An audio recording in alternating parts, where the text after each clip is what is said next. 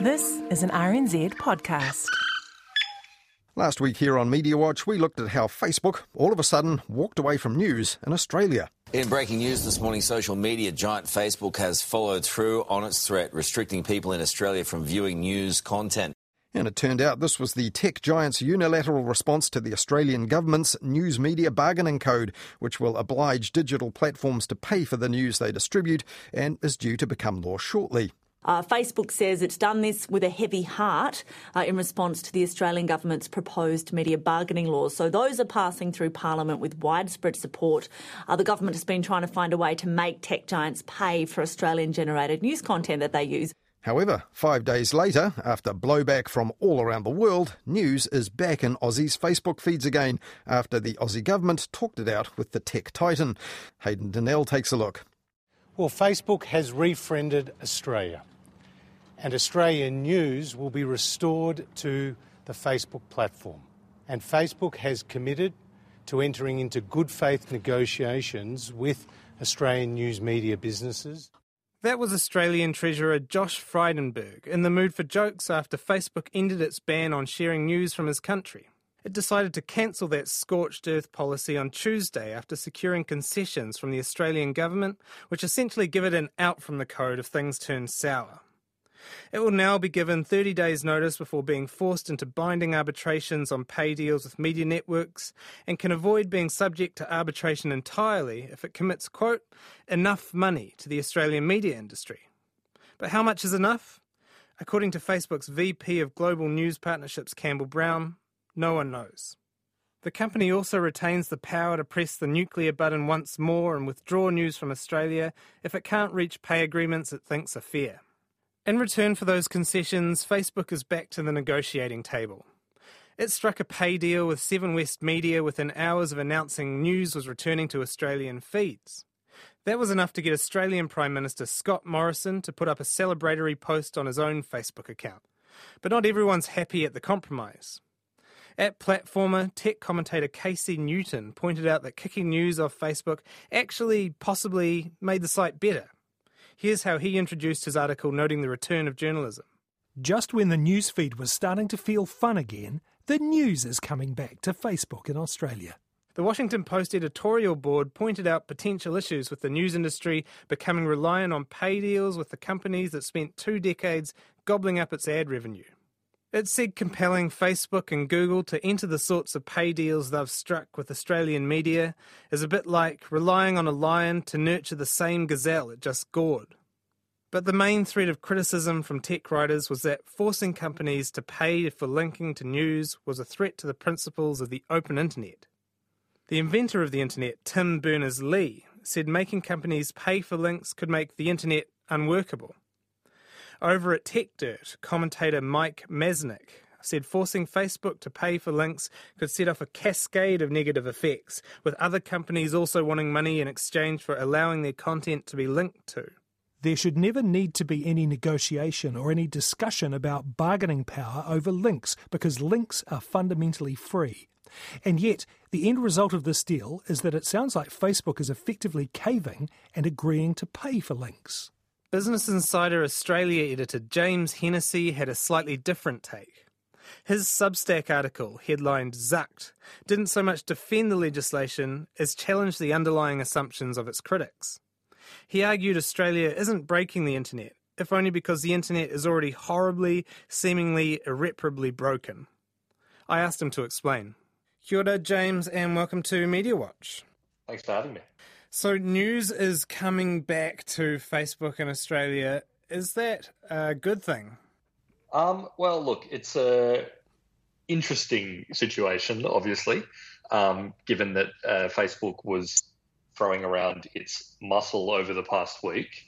Um, obviously, it's great for uh, especially smaller media who haven't been part of the wheeling and dealing uh, of the past couple of weeks quite as much um, to be able to be back on Facebook and, and um, get their content out there. Depending on who you ask uh, and what sort of concessions have been made by the Australian government to put Facebook in a position where they feel comfortable reintroducing news into Australia, uh, maybe it's less of a good thing. One of the big criticisms of this legislation online is that making tech companies pay for links breaks the internet or breaks the principles of the open internet. Your article uh, on Substack, Zucked, made a little bit of a different point or, or wanted to argue back against that in some way. Can you explain?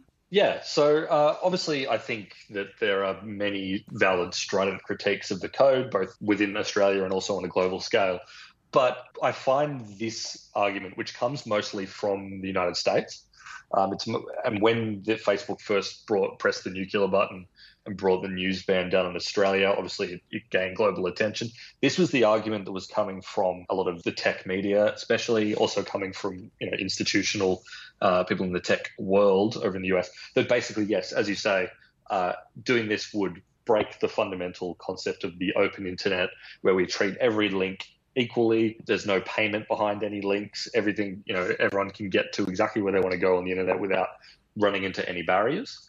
Uh, and my sort of contention to that is what planet are these people living on? Yeah. Like, are they have they used the internet at all in the past ten years? Um, you know, as anyone who has been using the internet for a very long time, like a matter of decades, would know, it's a very different place to what it was back then. And Facebook and Google, the two players that we're uh, talking about here, have so radically changed the way the internet works and the way that we expect the internet to work that it's like, what what are you talking about in this regard? Essentially, your argument is that it's kind of hard to break the internet because the internet is already incredibly broken.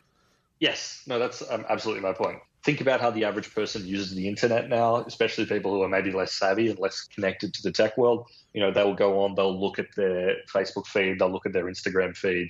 Uh, maybe some of the ones who are a little bit savvy will look at their Twitter feed and sit on these sort of infinitely scrolling feeds. The whole time they're doing that, you know, they're obviously being served uh, content algorithmically um, based on what these platforms think these people want to be looking at and obviously served ads constantly, their data being tracked, this whole surveillance capitalism idea. Um, so it's kind of like, in what sense is that not just a massive defamation of the way that the founders of the internet expected it to work back when they envisioned it? Is there an extent to which these critiques of the legislation are losing sight of the bigger picture, which is, I guess, just how good and necessary it feels to kick Mark Zuckerberg in the nads? uh, maybe. I mean, obviously, there is an aspect of. I mean, you know, when people were talking about, uh, you know, this is a this is just a shakedown. This is Australia shaking down the tech companies, and I was like, well, maybe it is. I feel like people, you know, every time in Australia there's a um, a poll about, for example, taxing Facebook and Google and the other tech titans more, it's always really, really strongly in favour. So I think people do have a kind of emotional reaction to this stuff, whether it's specifically directed at Mark Zuckerberg and kicking him in the nuts. I, I don't know, but there's definitely a feeling that I think but I get what I mean is that that untrammeled power of the tech companies. There's, there's, a, there's an and and the way that they've sort of uh, I guess, extended their influence and destroyed yep. industries and sort of wrought havoc and had no checks and balances on them ever in their history, basically, from any government anywhere. Uh, is it good yeah. to have some kind of legislation in place, even if it's imperfect? Uh, yeah, so I mean that's that's also fair as well. Um, that and I, I, my point as well is that I feel like we are at the beginning of a decade of more stringent regulation of big tech, and whether it's in America or whether it's globally. And you know, obviously, the the perfect um, utopian vision is that all these individual countries and polities and whatever are going to tax Facebook and Google, and then they're going to spend all that wonderful tax bounty on really nice things. Uh, and you know, maybe that will happen in certain cases, but I feel like the regulation that's coming is going to look a lot like this kind of imperfect regulation, where maybe it does look like rent seeking from existing industry. Uh, maybe it does look like a bit of a bull in a, a bull in a china shop. Uh, I just think this is the form it's going to take. Not necessarily saying let's not let the uh, the perfect be the enemy of the good or whatever, but just laying that this is what tech regulation will probably look like for the next decade.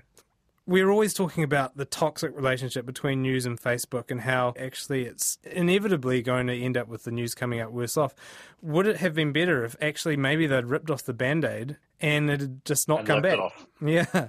Yeah, I I see, what, I see what you mean. And look, there was kind of a brief. Well, obviously, every news organisation in Australia took a significant hit from that. Some, some more than others, depending on their reliance on the on the platform.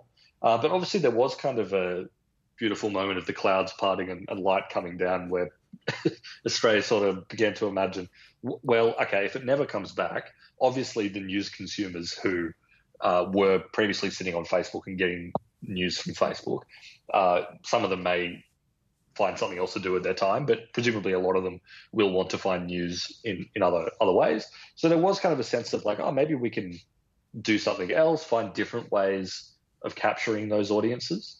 Um, and one of the you know critiques of the code that I find most um, compelling is that yes, it is standing up to Facebook and Google, but at the same time, it's sort of like acceding to their terms. It's like saying, okay, well, we surrender. You guys uh, do control the internet. You do define the terms of the internet. We just want kind of a, a healthy slice of that pie to to reward sort of our contribution to the ecosystem you've created.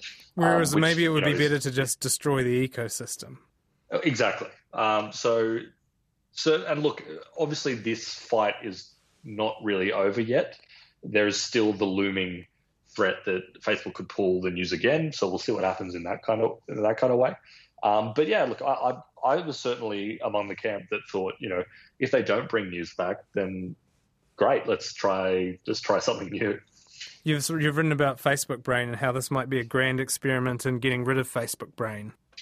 Yeah, absolutely. Because you know, we this obviously comes in the middle of a wide-ranging conversation about uh, you know fake news and uh, misinformation, and you know the the sense that um, Facebook and the the publications you publish specifically for Facebook you know having some sort of broader effect on the the broader uh, population and, and their beliefs and the way they view the world. That's kind of would not have been the case without Facebook. Uh, so yeah, I mean, it could have been a, exactly that a big a big experiment in what it actually does for a country's um, politics and life if Facebook wasn't there. We know what debates look like now, what political uh, arguments look like now when a lot of them take place on social media. Um, what does that look like without it? Because I think we've basically forgotten that. Part of the criticism of Facebook for removing news was that it left Australian consumers with just basically only misinformation, disinformation, bad information, and nothing else. But I wonder whether actually the problem with Facebook is that disinformation and misinformation sits on the same level as news. And that by actually removing news from that platform, it maybe just stops devaluing news. Um, yeah, I mean that's a that's an interesting point. Um, yeah, because obviously one of the big things is you could then you could log on to Facebook while the news was down and, and still log on to various you know, anti-vaccine groups or whatever it may be. Um, and there's certainly a sense that a lot of the uh, what you might call like peddlers of misinformation on Facebook. Uh, some of them are quite slick, and some of them tend to present themselves sort of as news sites, looking like your average sort of news site on Facebook. Um, but at the same time, I don't know if the average person um, maybe has that level of uh, critique. Not that they uh, people aren't smart. It's just the fact that a lot of people don't really care that much about the media. They don't engage with it on the same level as someone who might be more invested in it as a you know, as an industry. Um, so yeah, like possibly, uh, and that goes back to the same point of like you know what is the harm of news disappearing from Facebook altogether. There was the editor of Business Insider Australia, J.R. Hennessy, in Sydney, talking there to Hayden Donnell about Facebook's flip after its face off with the Australian government over switching off news for users in Australia in response to a looming law change which would make the tech titan pay for the Australian made news it distributes.